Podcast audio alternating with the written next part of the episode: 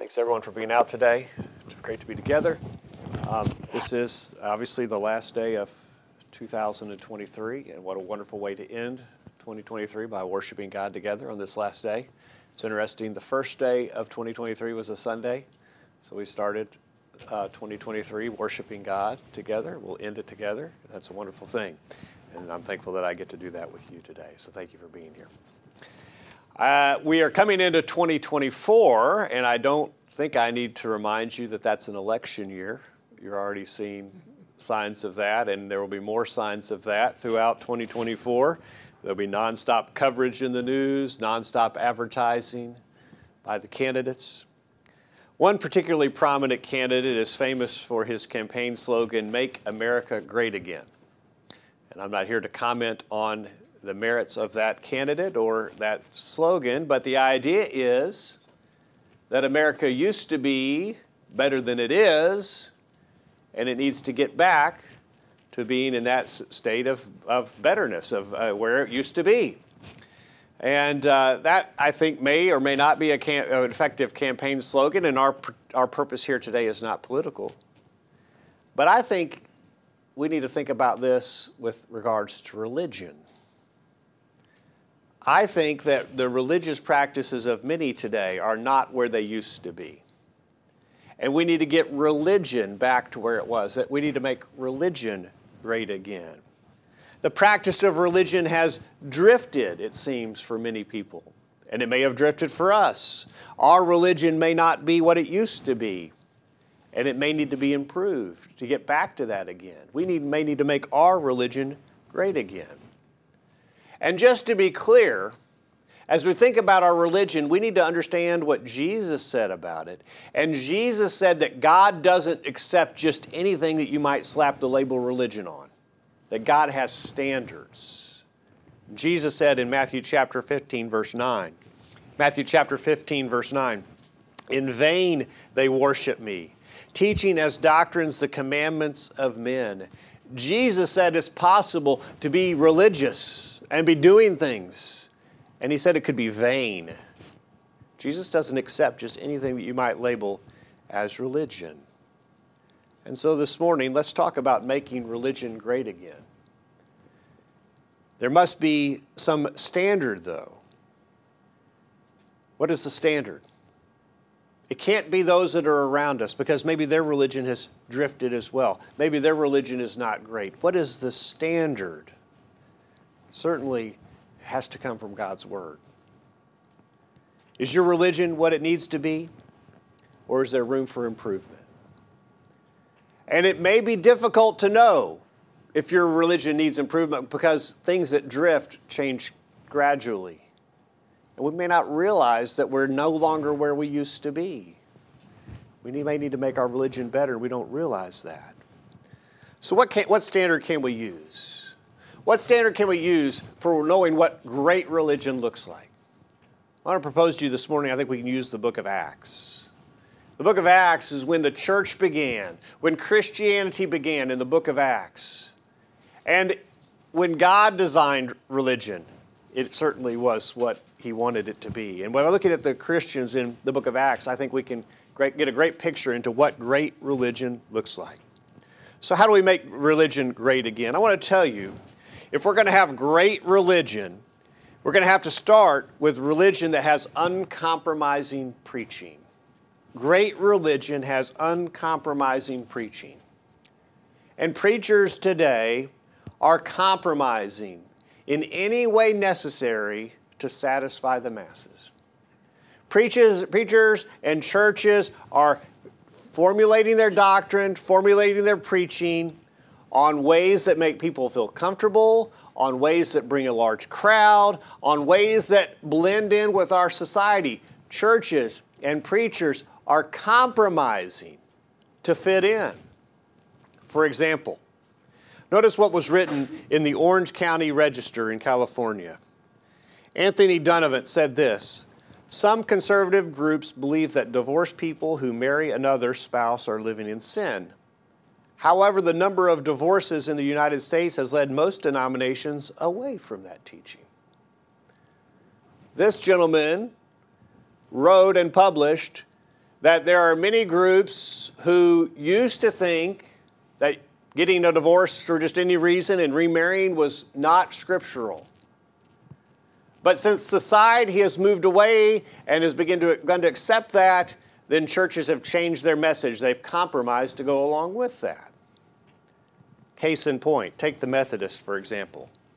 In 1896, here's what the Methodist Creed book said in 1896. That's small type. I'm sorry, you're not going to be able to read that. Here's what it said No divorce, except for adultery, shall be regarded by the church as lawful, and no minister shall solemnize marriage in any case where there is a divorced wife or husband living.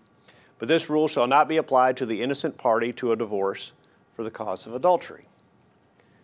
The Methodist in, in 1896 taught it seems the, basically the same thing as Matthew 19, verse 9 said, that you can't just get a divorce for any cause. In 18 or 1914, here's what they said. 1914, it says, ministers shall be prohibited from solemnizing matrimony between divorced persons, except in divorce for the one scriptural cause. Again, seem to be aligned. In 1940, notice what they said. No minister shall solemnize the marriage of a divorced person whose wife or husband is living and unmarried. But this rule shall not apply to the innocent person when it is clearly established by competent testimony that the true case for divorce was adultery or other vicious conditions through which mental or physical cruelty or physical peril invalidated the marriage vow. You begin to see that they're tempering and changing that message. It doesn't stop in 1940. In 1960, in 1960, they said this in the Methodist Creed book.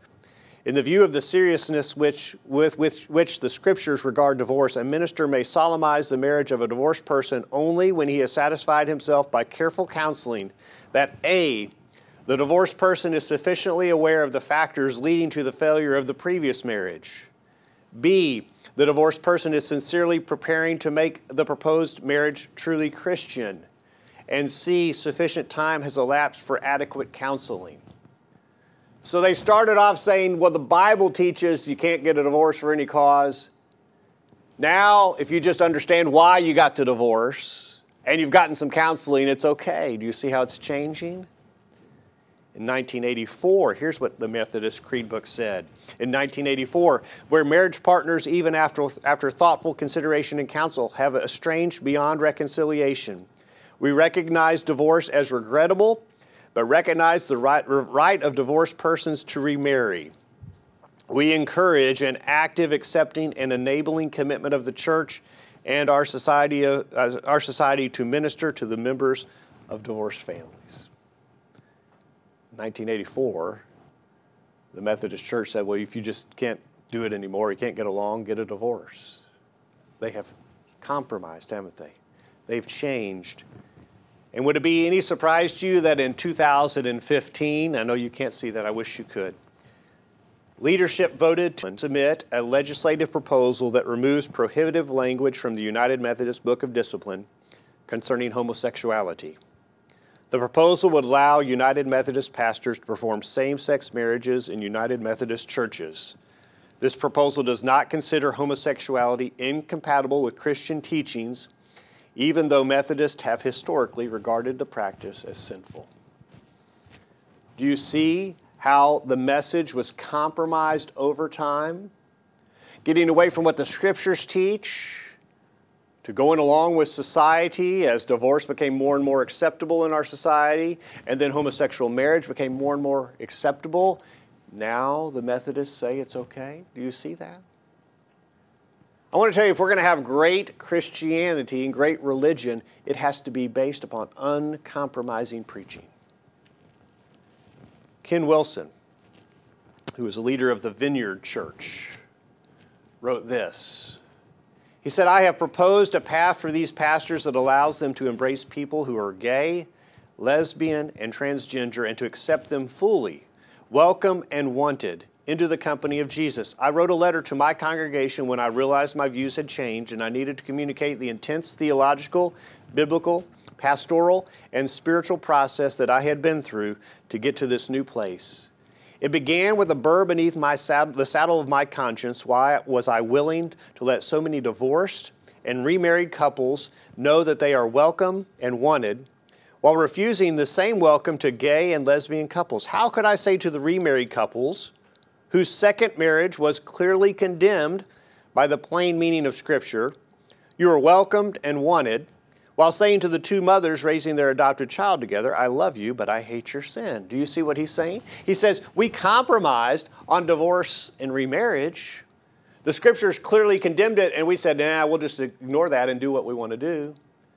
Well, I can't be consistent and, and condemn homosexuality then if I'm accepting other things. If I'm accepting adulterous marriages, how can I condemn homosexuality? He's absolutely right about that. You can't logically condemn one and accept the other. When you compromise, you open the door to all manner of things. A little leaven leavens the whole lump, as we studied this morning in our Bible class. Great Christianity, great religion has to have uncompromising preaching. This type of compromise is happening everywhere. And it's happening in churches that claim to be churches of Christ. In the book of Acts, though, we see no such compromise. In Acts chapter 2, in front of the people who had been responsible for Jesus' crucifixion, notice what Peter said in Acts chapter 2, verse 36. He didn't soft pedal, he didn't try and make a message that was popular. He taught the truth in Acts 2, verse 36. Therefore, let all the house of Israel know assuredly that God has made this Jesus, whom you crucified, both Lord and Christ. Now, when they heard this, they were cut to the heart and said to Peter and the rest of the apostles, Men and brethren, what shall we do? Then Peter said to them, Repent and let every one of you be baptized in the name of, of Jesus Christ for the remission of sins, and you shall receive the gift of the Holy Spirit. This could have cost Peter his life in front of the same people who had condemned Jesus to death. He's saying, You did it. You condemned the Messiah to death. He didn't soft pedal the issues, did he? He wasn't compromising, he taught the truth. And Stephen is in front of an audience that will ultimately kill him. And notice the gospel that he preaches in Acts chapter 7, verse 51. In Acts chapter 7, verse 51, you stiff necked and uncircumcised in heart and ears. You always resist the Holy Spirit. As your fathers did, so do you. Which of the prophets did your fathers not persecute? And they killed those who foretold the coming of the just one, of whom you now have become the betrayers and murderers, who have received the law by the direction of angels and have not kept it. When they heard these things, they were cut to the heart and they gnashed at him with their teeth. And they didn't stop with just gnashing at him with their teeth, did they? They stoned him. They stoned him for teaching the truth that they had rejected God. He didn't make the message more appealing, he didn't change it so he could fit in. He had uncompromising preaching, and we need this commitment to the truth. We need never put our finger to the wind and try and determine what is popular in our society. We can't modify the message. We can't modify the message even when it's unpopular we can't modify the message even when there's consequences associated with proclaiming the message of the gospel. If we want religion that's great, it must have uncompromising preaching. I'll tell you what else we need to have if we're going to have great religion. We need to have true sacrifice in our religion. Religion needs to be associated with true sacrifice. You know, religion has become for many to be a spectator sport. Many go to church to be entertained. Many are looking for some type of entertainment experience when they go to church. And as a result, worship for many looks like a concert with fog machines and light shows and rock bands. It's all about the show and about how entertaining it can be. And religion has taken on a consumer mindset for many. Many approach their religion by what can it do for me? What can the church do for me? What kind of programs does the church have? What does the church offer for me and my kids? Do we have any type of after school programs for the kids? Are there any sports leagues that the kids and I can be a part of? Are there any groups and programs that can help me? Are there people in the church that have the same interests as me? Is there a group that likes the same rest? Stuff in the church that will do something for me? There's no sacrifice in these kinds of approaches, is there? These types of approaches to our religion are selfish and self centered, what do I get out of it? The Christians in the book of Acts knew nothing about this type of approach to religion. In the book of Acts, you don't see Christians looking for programs. You don't see churches offering programs. Instead, you see Christians who are devoted to true sacrifice in their service to God and their service of others. In Acts chapter 2, verse 44, in Acts chapter 2, verse 44, notice this. Now all who believed were together and had all things in common, and sold their possessions and goods, and divided them among all as anyone had need. First century Christians in the book of Acts were making sacrifices to help others. And the sacrifice wasn't just selling some extra things they had laying around the house. You know, I've got this piece of furniture, I never really liked it anyways. And brother so and so needs something, I guess I could put this up on Facebook, and see if somebody might take it off my hands. No, they were making real sacrifices. Notice in Acts chapter 4. In Acts chapter 4, beginning verse 34. Nor was there anyone among them who lacked, for all who were possessed laid them at the apostles' feet, and they distributed to each as anyone had need. And Joses, who was also named Barnabas by the apostles, which is translated son of encouragement, a Levite of the country of Cyprus, having land, sold it and brought the money and laid it at the apostles' feet. These Christians were going as far as selling houses and land, real estate, in order to help others. That, brethren, is real sacrifice, true sacrifice. How many today would accept these types of expectations? How many people today would be willing to make these kinds of sacrifices. I want to tell you, it's not the person who has this consumer mindset about their religion, where what's in it for me? What do I get out of it? Those folks aren't willing to make those sacrifices. How about the guy who's looking for a softball league? He wants, he's looking for a church that has a good softball league. He's really looking for how he could play that softball game and have folks around him like that. Is he looking for true sacrifice? The only sacrifice he's looking for is a sacrifice fly where he could score a run. What about the lady who wants a worship service that entertains her? That wants a worship service that really has all these light shows and all these effects. Is she looking for true sacrifice? Probably the only sacrifice she's going to make is she might sacrifice an hour of sleep so she'd get up early and get a front row seat to that. I'll tell you, real religion, true religion, has to be sacrificing, doesn't it? We, if we want our religion to be great, it's going to have to have true sacrifice. I'll tell you something else that we're going to have to have. We're going to have religion that is great again. We're going to have to have religion with true conviction. Religion today, for many, is centered on convenience and not conviction. Back when the Tennessee Titans came to town, they were still the Oilers back then in the late 90s, early 2000s. There were a lot of eyebrows that were raised. Mark and Leah might remember this, but there probably aren't very many folks here that remember that far back. There were a lot of eyebrows that were raised because you know what? Churches started moving their worship services to Saturday night so that people could go to the Titans game on Sunday. And there were a lot of people who that raised the ire of a lot of people. Well, the nerve of that. How could you do that? But they did that and people went along with it. Why? Why? Is it because people are really convicted? Because people think that religion comes first and football games can come second? No. People showed where their conviction was. When the football game comes up and that's something on the calendar, guess what? Everything else has to move. Why? Because that's what's most important. We can move religion to Saturday night so that we can enjoy football on Sunday. That's okay. When we made that decision, guess what? We showed where our priorities are. That wasn't the norm in the book of Acts. They didn't do that in the book of Acts. They were convicted and they were going to serve God no matter what.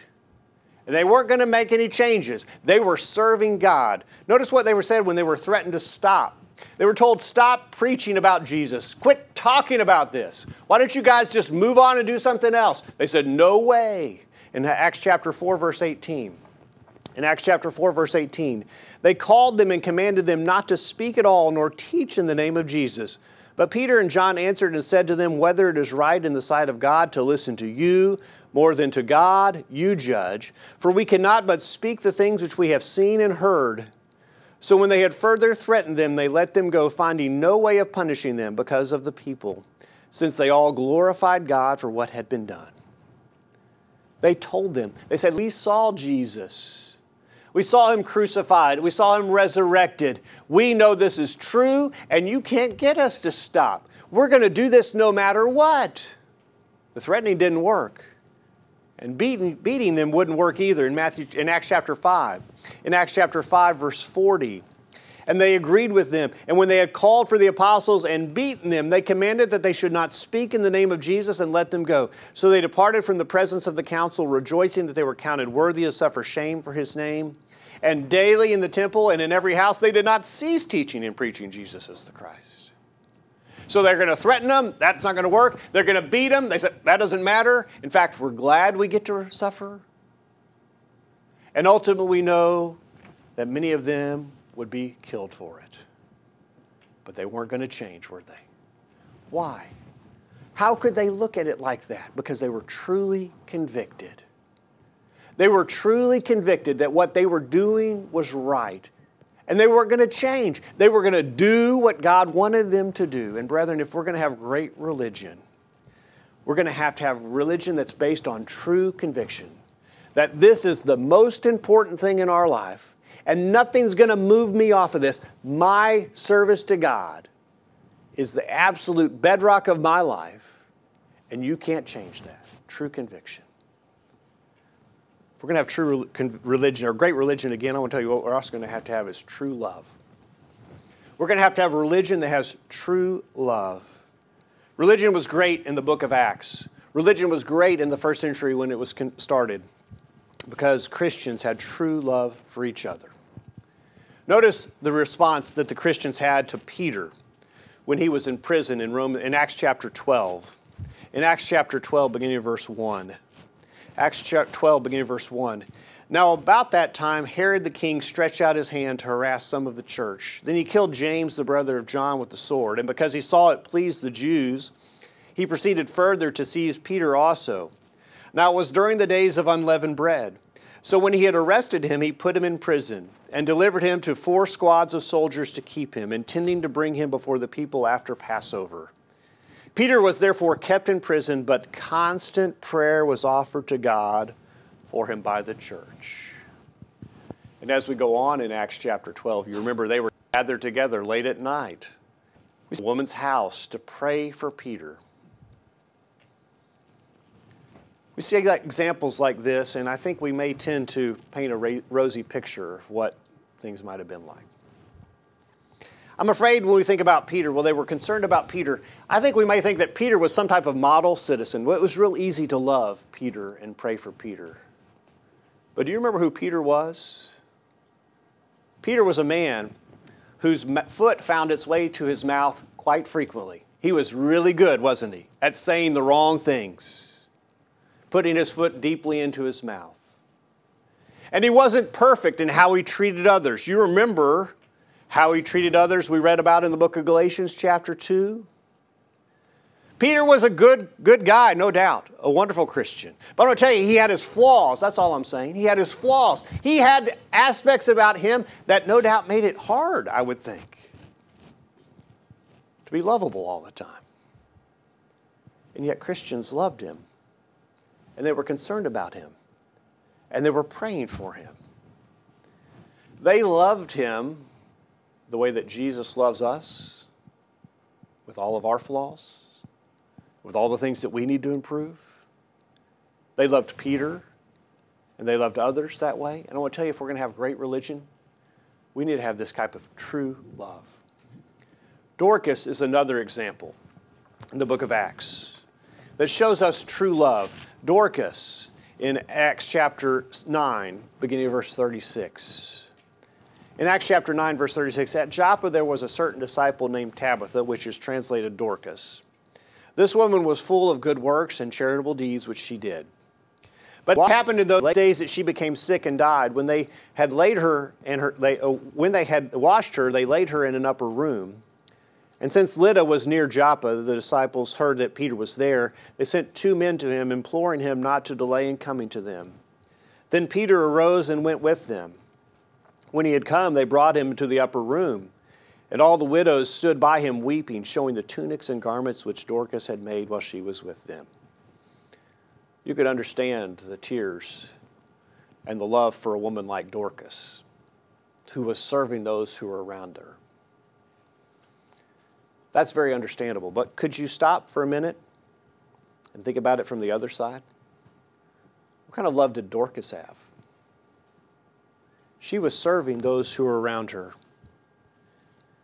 I imagine that there were some folks that were difficult to be around in the church back then. Dorcas seems to be serving them all, doesn't she? Making those garments and those tunics for them.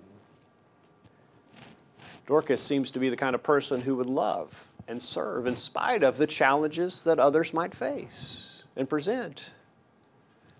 We need to have that kind of love today. Are there going to be people in the church who get on your nerves? Yeah. Are there going to be people who don't behave the way, the way they should all the time? Yes.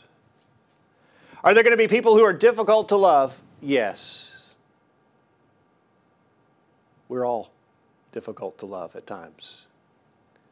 But if we're going to have great religion, we're going to have to have religion that is based on true love. Have you ever watched your kids break out into a terrible fight? Because one kid did one little thing that made the other kid mad. And then the other kid used that as the reason why they could act the way that they wanted to act, and then they use that reason and it just, just falls apart. And you got to get in there and break it up before the whole house is destroyed. I tell you, it, acts, it happens that way for adults in the church who begin to act in those same petty ways. And if we're going to have great religion, we've got to have true love. We need to have true unity if we're going to have great religion true unity. There's been a movement in the religious, non denominational Christianity.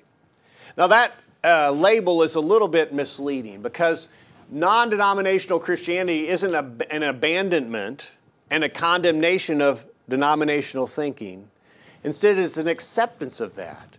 It's an embracing of that, that we can all just sort of get along that we don't have to worry that you disagree with what I believe about how we ought to worship, and I disagree with you about how, what we need to do to be saved, and you disagree with me about this, and I disagree with you about that. We'll just sort of embrace that and say that we're just unified. We have unity and diversity, is another phrase that is used.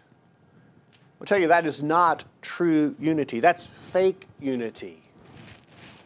We can only have true unity when we agree on a common standard. And that's what they had in the book of Acts. They had true unity because they were all agreed on a common standard. In Acts chapter 2, verse 41.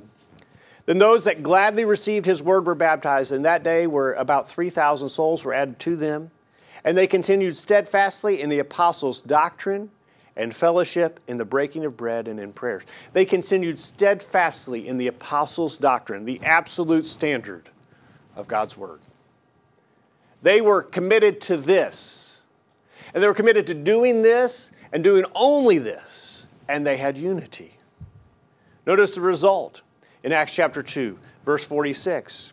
In Acts chapter 2, verse 46.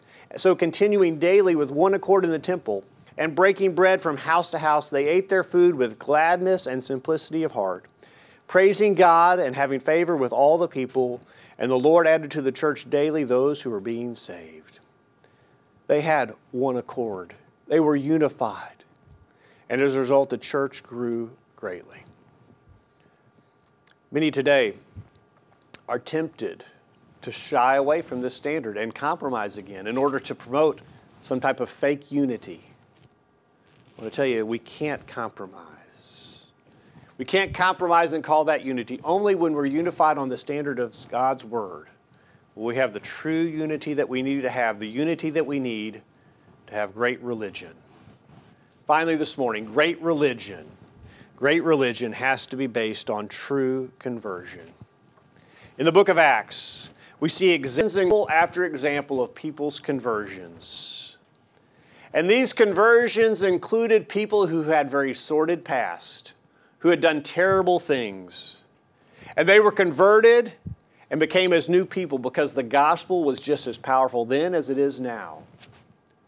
Case in point, take the Apostle Paul. The Apostle Paul had been going about trying to find Christians to kill and persecute for their faith in Jesus. He was active in that. He was on a mission to try and get every Christian he could find. And he comes in contact with the gospel and he's converted and he becomes a new man.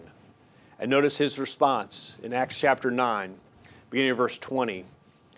After he comes in contact with the gospel, after he submits his will to the Lord's and he obeys, notice what it says in Acts chapter 9, verse 20. Immediately he preached the, the Christ in the synagogues that he is the Son of God.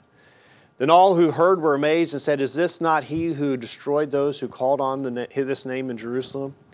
And has come here for that purpose, so that he might bring them bound to the chief priest?